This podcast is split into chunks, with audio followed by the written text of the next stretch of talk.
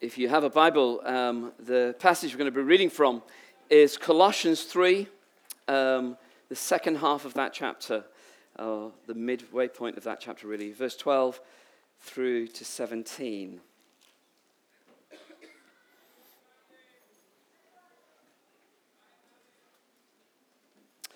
It's all part of this idea of what growing church looks like. And um, we've been thinking about that idea of what does it mean to grow, what does it mean to uh, develop, and particularly what does it mean as we grow and we become a church that enables one another to change, that actually we become different sorts of people. I don't know if you've been following the news this week, but um, all the thing about Facebook and Cambridge Analytica. It's one of those news things that if you don't catch at the beginning, you're kind of feeling it as it goes on, what, what's actually happening? But um, it's all about how, many of you will know, how Cambridge Analytica, this group, um, have taken data um, from Facebook and then have used it in different ways. And lots of people are claiming lots of things um, about how this data is being used and how it would seek to be used. People are claiming that actually uh, some of the elections might have been uh, influenced by things that you've been targeted with on Facebook. The idea that people get hold of who you are and then are able to kind of shape you in a certain way. None of us want to believe that. None of us want to believe that actually happens to us. But clearly, there's a lot of people who think it probably does. It's a little strange, isn't it? Some days. Do you ever wonder whether you're being stalked because you'd bought something and then it keeps popping up on you, or even sometimes, even sometimes, I don't know if this, this can't be true, but it's almost like sometimes I'm thinking about buying something and it's coming up and I'm going, how do you do that? But this idea that you're kind of, someone's wanting to sway you, shape you in a certain way. And because of the Facebook stuff and, and uh, just because of the whole internet and all of that's made possible, which is brilliant. And I, I, don't actually, I'm not surprised by this. I think everything that's brilliant, everything that comes from being part of the image of God, including this sort of stuff, inevitably gets warped and twisted because it's the story of the Bible. We're created and we're flawed, and yet things can be redeemed. So I'm not kind of surprised by it. But the two things that become most important to you and most precious to you are your identity your identity, who you are. And uh, some of you will know the difficulty if someone gets hold of your identity details. We got sent two credit cards this week that we didn't apply for, which was nice. Paid the church weekend away. I'll pay for all of you. Rang up, I said, uh, we, didn't, we didn't apply for these. You've got £15,000 worth of credit, but we've not applied for them. And they said, no, Probably not. But somebody somewhere had got um, my address details, my name, my full name, my, my address details, and my birthday. Now, I don't know where on earth they would have got that sort of information from. Do you know, Max, it's all coming into place now. It's all. Someone's got hold of who I am and are using my identity to apply for things. And so your ID, your own, your own ID becomes really important. But equally important is that idea of who are you becoming and who's actually shaping you in who you're becoming. Who's having the most influence in the sort of person you're becoming? Who's actually enabling you to become the person you are. And I suppose the other kind of element of that is are you happy about who you're becoming? now, often we can't tell what sort of person we're becoming. It's other people who tell us what sort of person we're becoming. It's why it's difficult when other people go, you, Do you know you're getting really grumpy? And you go, No, I'm not, I'm not, I'm not. But actually, they see something, or actually, you're kinder than you used to be which is kind of like one of those brilliant black backhanded compliments, isn't it? It's kind of like, there's a good way of taking this, I'll take it. But who you're becoming, what sort of person you are. Last week we looked at this idea that we are, as Christians, we live our lives on the coattails of Jesus. What happens with Jesus is true of us too. And he includes us in his story of death and resurrection and ascension, and actually that we will be with him in glory. And because of that, what we said was it's important then that that part of us, that old part of us, that we, we do actually put it to death. Sin will kill us. And. Um, it's whether it'll kill us or whether we put it to death. But the three things that Paul had spoken about and said these three things can't last were sexual immorality and all that goes with that, anger and rage and all that goes with that, and then racism and exclusion and arrogance and superiority and all that goes with that. Those things, we can't claim to follow Jesus and live like that. For these things will kill us in the end. And last week, when I kind of finished preaching, there was a, like a moment where it's kind of like really got somber because it was that idea that actually all those things are not over there in other people, they're actually in us, they're in me. And if I'm serious about following Jesus, I've got to take that seriously as well. Well, today we kind of change tack away from the things that are so will bring you down to the things that actually create you to be a different person. And this is how Paul picks it up in verse 12. Therefore, as God's people, holy and dearly loved, clothe yourselves with compassion and kindness and humility and gentleness and patience. Bear with each other and forgive one another if any of you has a grievance against someone. Forgive as the Lord forgave you. And over all these virtues, put on love, which binds them all together in perfect unity. Let the peace of Christ rule in your hearts, since as members of one body you are called to peace. And be thankful. Let the message of Christ dwell among you richly as you teach and admonish one another with all wisdom through psalms, hymns, and songs from the Spirit, singing to God with gratitude in your hearts. And whatever you do, whether in word or deed, do it all in the name of the Lord Jesus, giving thanks to God the Father through him.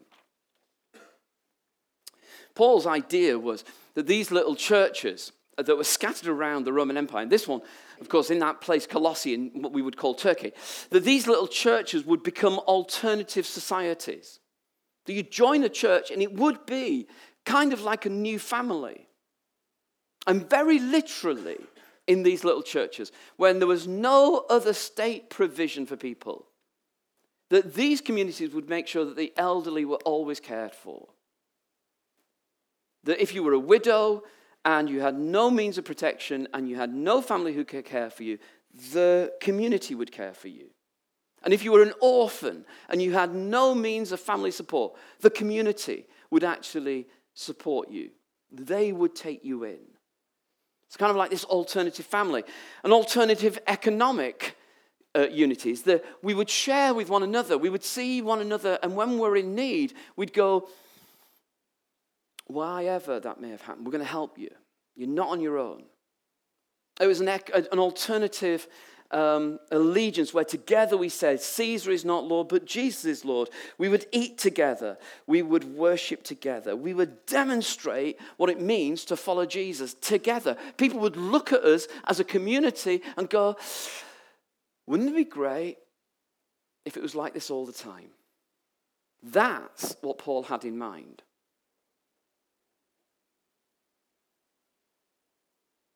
But for that to happen, I need to change. Because left to my own devices, I'm much more selfish than that would make possible. And so it really goes back to something we said last week. How does Paul imagine that change happens? He talked about these two elements. He said, Set your hearts on things above and set your minds on things above. Your heart and your mind. And, and Paul's got sort of recognizing that actually there is a heart issue, there's something deep inside us that might be wounded or just might be sinful. But that needs to be dealt with. But that's actually a way of thinking that needs to change as well. And both of those things happen over time. But our hearts and our minds change. So when Paul begins, It's really easy, isn't it? Two things in a sermon like this. Two things are really easy. One, it just sounds like your mother telling you off. All right, just be nice. All right. And secondly, it can lead us to think, right, I'm going to turn over a new leaf. I'm going to try harder. And both those things are actually wrong. Because one is, I'm, I'm just going to be nice. No, there's more to it than that. And the other thing is, it's not you trying harder. There's something that flows out of your heart and the way you think because of who you are and who you're becoming. And that's why Paul begins with these three descriptions of the people in the church. He says, Therefore, brothers and sisters, as people who are chosen, holy, and dearly loved. That's who you are. Now he picks up, and any of you who've been around long enough will hear the echoes of the Old Testament here. Of course, it's a chosen people. What does it mean to be chosen? Well, actually, you're chosen for a purpose. God set you apart for a reason. He's brought you, He's done it. He put His hand upon you.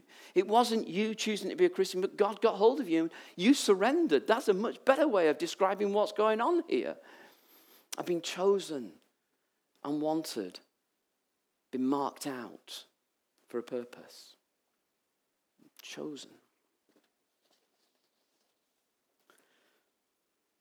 Some of you, do you remember? I don't know if this happened with girls, but it certainly happened with boys. Do you remember at school when you were lining up in the playground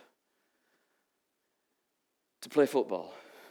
And the guy who owned the ball, he was always the captain. All right.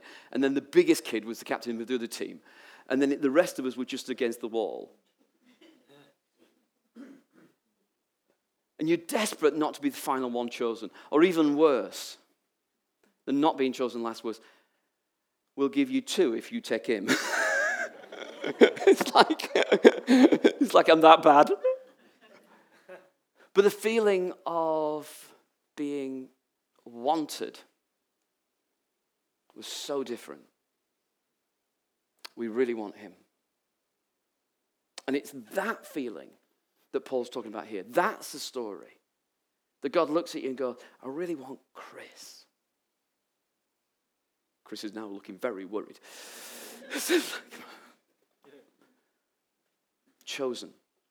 Secondly, holy. Now, the problem is we put holy in this sort of context, and holy sounds like perfect, sort of halo around your head type person. But holy doesn't mean that in the Bible, really. What it means is set apart for use by God. That's what holy stuff was.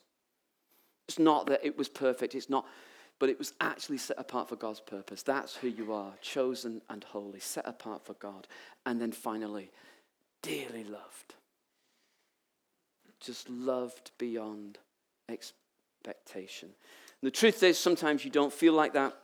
Sometimes you don't think you're good enough for that. And last week we sang this song. Um, that addresses when, when you don't feel like that because you've mucked up yet again. How do you address it? And it's that verse when Satan tempts me to despair and he tells me of the guilt within. Upward I look and I see him there who made an end of all my sin. Because the sinless Savior died, my sinful soul is counted free. For God the just is satisfied to look on him and pardon me. That's how you address your own sense of inevitable inadequacy. I look at Jesus.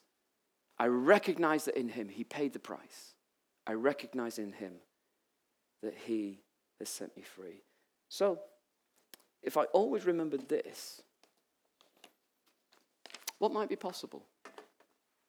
If you knew and you always remembered that you were chosen, holy, and dearly loved, what could be possible. Don't want to embarrass you, but I'm going to ask you to turn to someone who looks really intelligent and ask them that question and get them to talk to you just for a moment or two. All right? Or you can just talk about the weather. I don't really mind. but if you knew that, or when you know that, or because you know that, what difference does that make? This won't take long, so talk quick.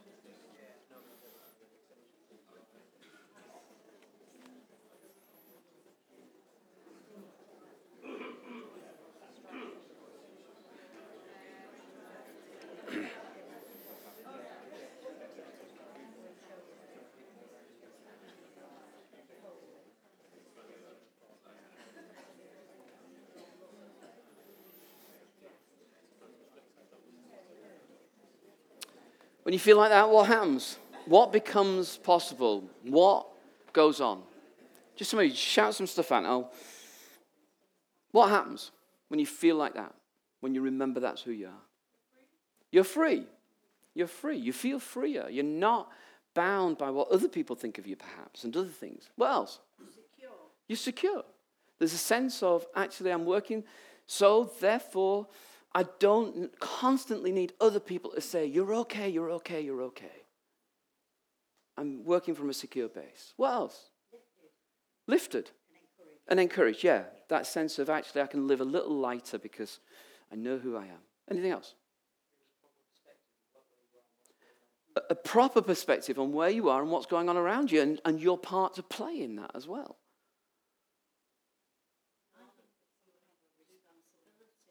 A responsibility?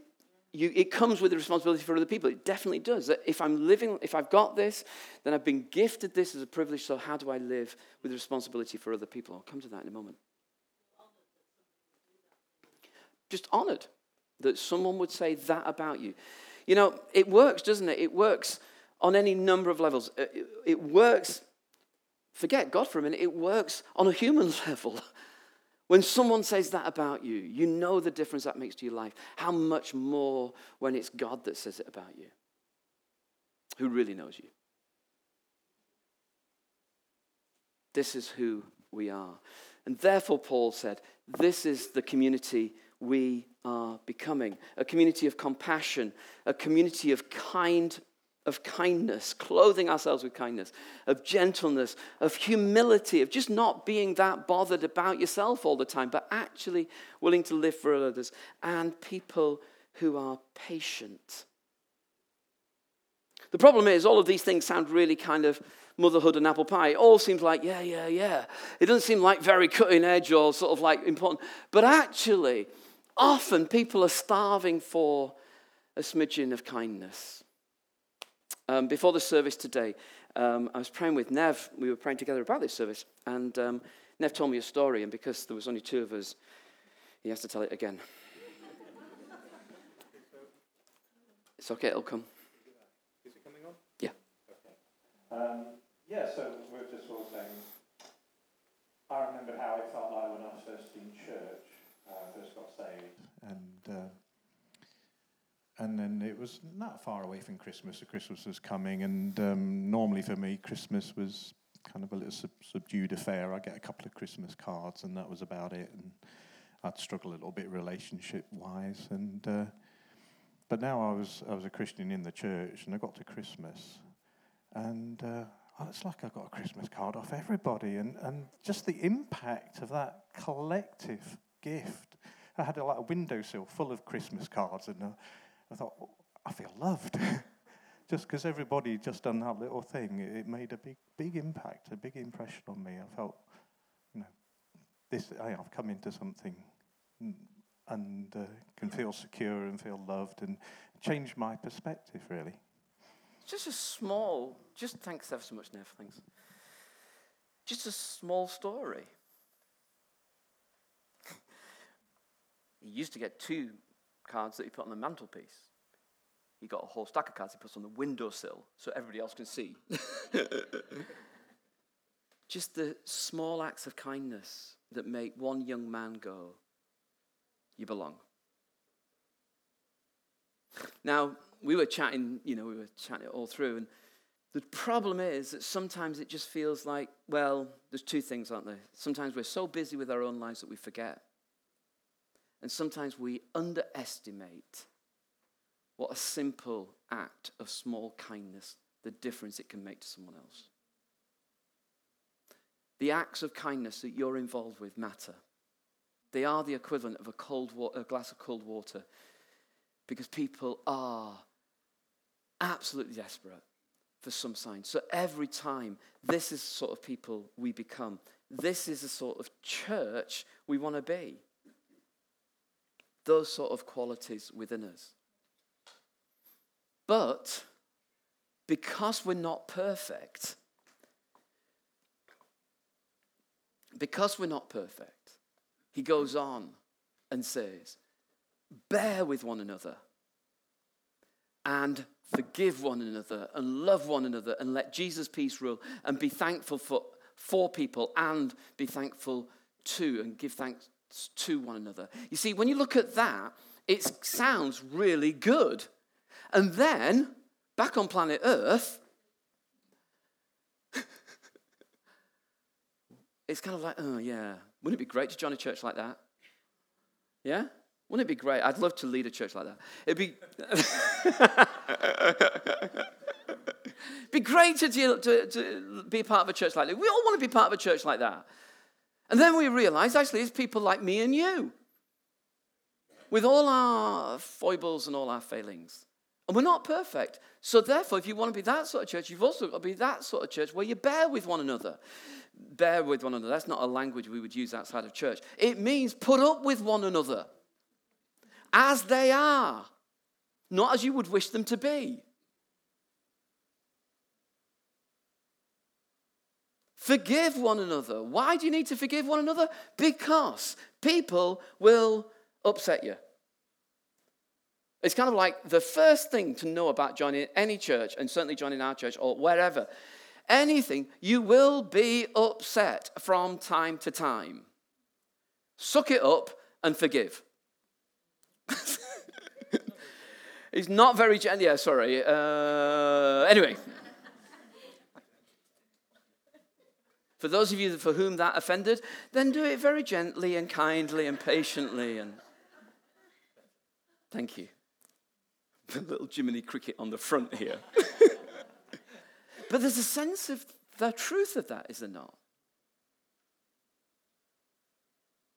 That actually, we can easily, if we're not careful, go from that and then judge one another when we fail. Because people don't step up to our own expectations. But actually, Paul's really clear all the way through. No, no, no, in the real world, you're going to have to do this too. You'll have to give time to one another. You will need to forgive one another. You will need to love one another. You will need Jesus' peace to rule in your hearts. It's that kind of word of um, umpire. It's like Jesus will be the umpire of your heart. Jesus, the peace of Jesus will be the one that goes, no, don't say that. Or that was out of order. And give thanks. Be grateful for the people around you. And then help one another, finally. How do you help one another? And Paul says three things. Firstly, let the message of Christ dwell among you. Let Jesus' ways build their house here. Richly as you teach and admonish one another.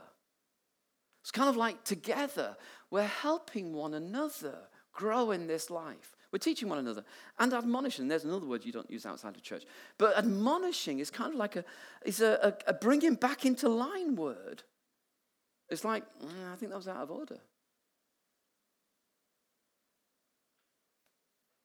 but we do it for one another. And then he says, and do that as you teach and admonish one another with all wisdom through psalms, hymns, and songs from the Spirit, singing to God with gratitude in your hearts. Kind of really interesting. What Paul does is he says, How are you going to help one another? You're going to sing.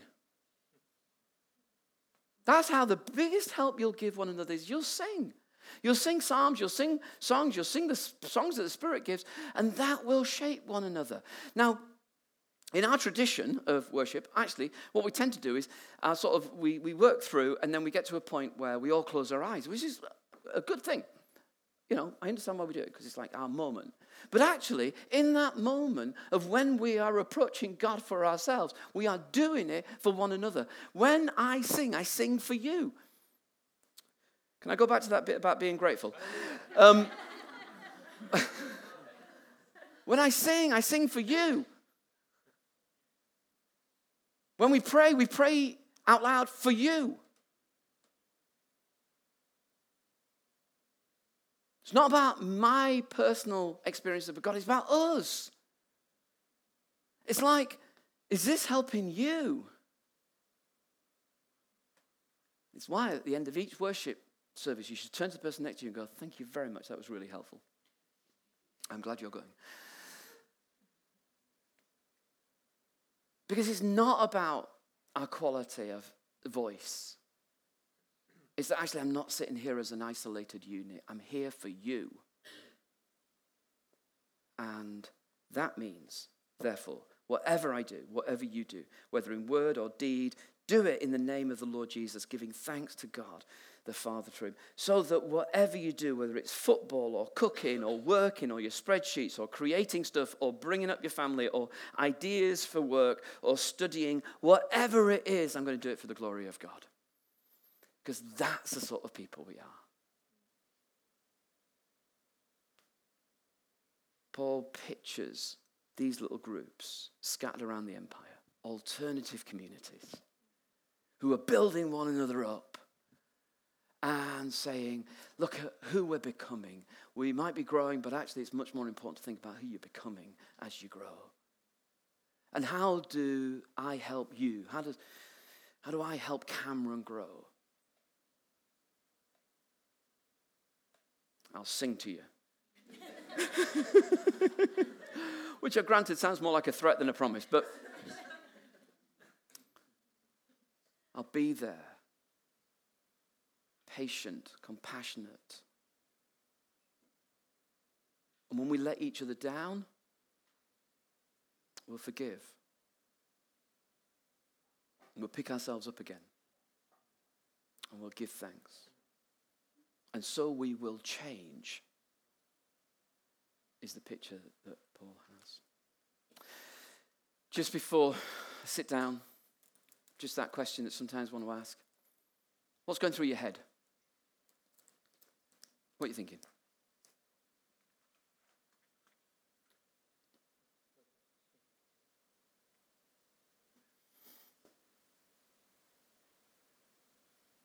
Let's come in. Was thinking about you know those alternative communities, and obviously they had it you know, anciently through the, the Old Testament times and the early followers of Jesus were doing it as well. I was thinking about what type of society we want to be as well. Yeah. Uh, and obviously we have governments that tell us, you know, we want to be this whatever big society, whatever the slogan is for the government at the time. But just thinking this week about and seeing things on the news about people that are are in poverty and how many are in poverty in this country, let alone in some of the countries where 14 million people are starving, like in Yemen or whatever. But in this country, in Oldham or whatever, like seven out of 10 kids are in below the poverty line or whatever. And I was just thinking about this is much bigger than just church, isn't it? This is this is what a difference could this make to the world? Like, yeah. and if we're trying, we're trying our best to mold it here, but it should have an effect out. out. on the yeah. community, and the community should start to do this. And I mean, even yesterday, for example, with this Claremont cleanup, which was organised by a mixture of Christians and non-Christians, and uh, just cleaning up your streets, mm. like loving your streets by picking up litter. And people were saying, "Oh, doesn't it look brilliant? Like, oh, we want to do this more often." And it's like a little act of random act yeah. of kindness, but it spreads out. And what a better communities could we be if if this was something that mm. you know flowed out? I think so. I think it's that sort of inevitable, just that these this sort of people do these sort of things and they do it for the sake of others, and so it stops being that insular thing. But actually, we've become this sort of we're back to being chosen people. What are you chosen for? For the sake of the world. Mm.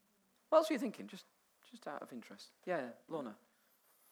You don't need to sit on the front row to have an opinion, but it's. Um, I was just easier. thinking about how to remember it. You know, like you said, if we remembered it that we were wholly chosen and um, loved, then yeah, like, I can't remember it now.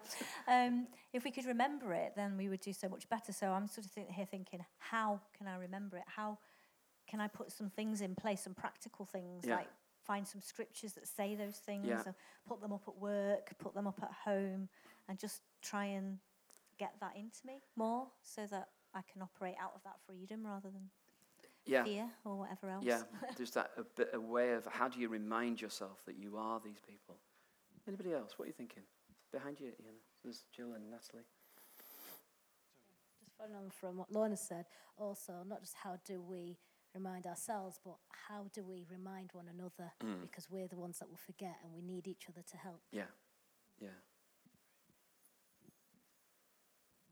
I was just thinking that it all of these things kind of operate with a baseline, and the baseline is um, loving God and loving each other. Mm. Those sort of commandments that Jesus sort of brings us back to that we can only teach and admonish each other, we can only sing over each other, we can only bring that sort of flavor into everything that we do when we've got that relationship with yeah. God and that relationship with each other. Yeah, it's true. We never really go very much further than it, we keep. You keep coming back there. It's a thing that matters.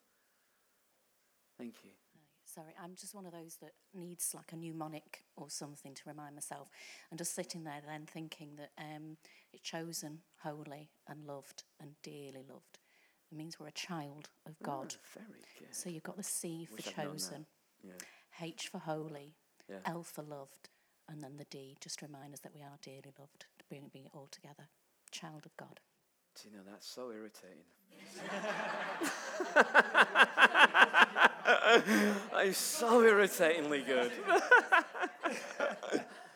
that's a brilliant thing. That's, that is very good. That's brilliant. Yeah, behind. But I think it's really important to remember that for God, there's no division between how He sees people in the church and people outside mm. the church. So that chosen, holy, and loved applies to everybody we're interacting with. The, the truth is, they are chosen. They are holy because Jesus has done it for everybody. They are loved because God loves them as they are. It's just they don't know that or yeah. haven't accessed that.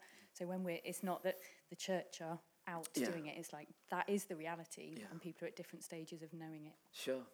Maybe. Thank you. Maybe one or two more, just one or two more. Just